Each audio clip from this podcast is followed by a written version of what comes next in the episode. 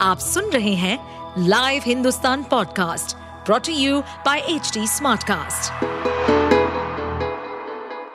नमस्कार ये रही आज की सबसे बड़ी खबरें।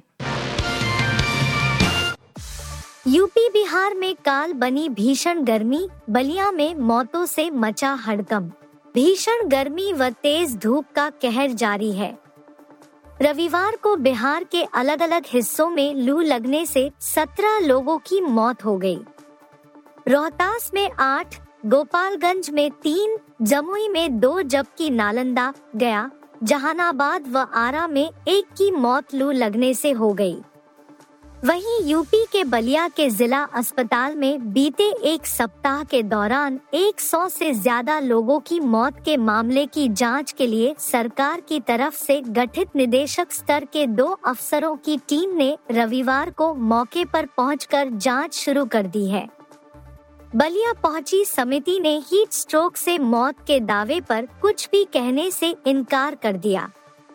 उनका कहना है कि फ़िलहाल मौत का कारण हीट स्ट्रोक को नहीं कहा जा सकता।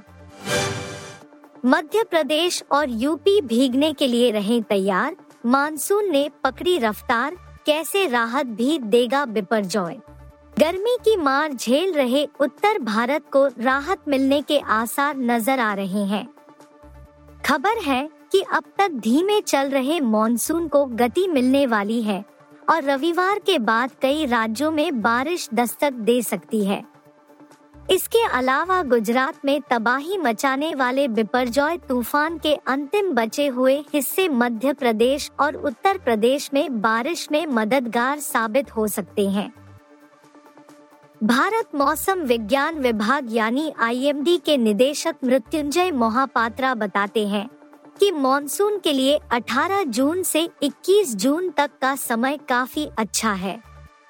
उन्होंने बताया कि इस दौरान भारत के पूर्वी और अन्य हिस्सों में मॉनसून के बढ़ने के लिए स्थिति अनुकूल रहेंगी। संभावनाएँ जताई जा रही है कि जून के अंत और जुलाई की शुरुआत से ही नियमित और अच्छी बारिश शुरू हो सकती है। प्रियंका को नई ज़िम्मेदारी कई महासचिव बैठेंगे घर। कांग्रेस का होगा मेकओवर। कांग्रेस अध्यक्ष मल्लिकार्जुन खड़गे पार्टी संगठन में बड़े बदलाव की तैयारी कर रहे हैं। यह बदलाव पाँच राज्यों में विधानसभा और वर्ष 2024 के लोकसभा चुनाव को ध्यान में रखते हुए किया जाएगा। संगठन को नए तेवर देने के लिए खड़गे कई राज्यों में प्रदेश कांग्रेस अध्यक्षों के साथ बड़े पैमाने पर प्रभारी बदलने की तैयारी कर रहे हैं।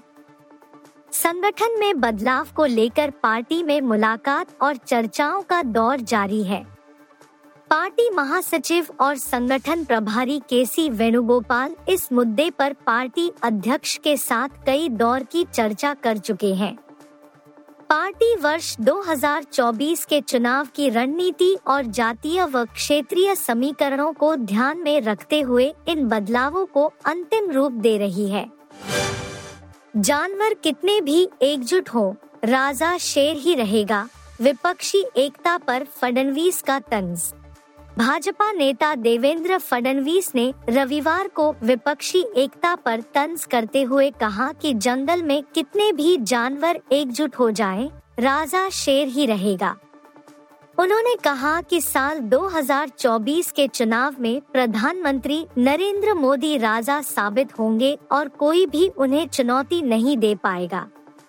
साथ ही उन्होंने यह भी दावा किया कि भाजपा अगले चुनाव में 303 सीटों का आंकड़ा भी पार कर जाएगी। वह नागपुर में एक पार्टी सम्मेलन को संबोधित कर रहे थे।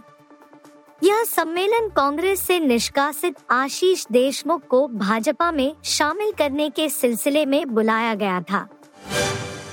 आदिपुरुष में दो मिनट के रोल के लिए एक्ट्रेस को मिले डेढ़ करोड़ रुपए।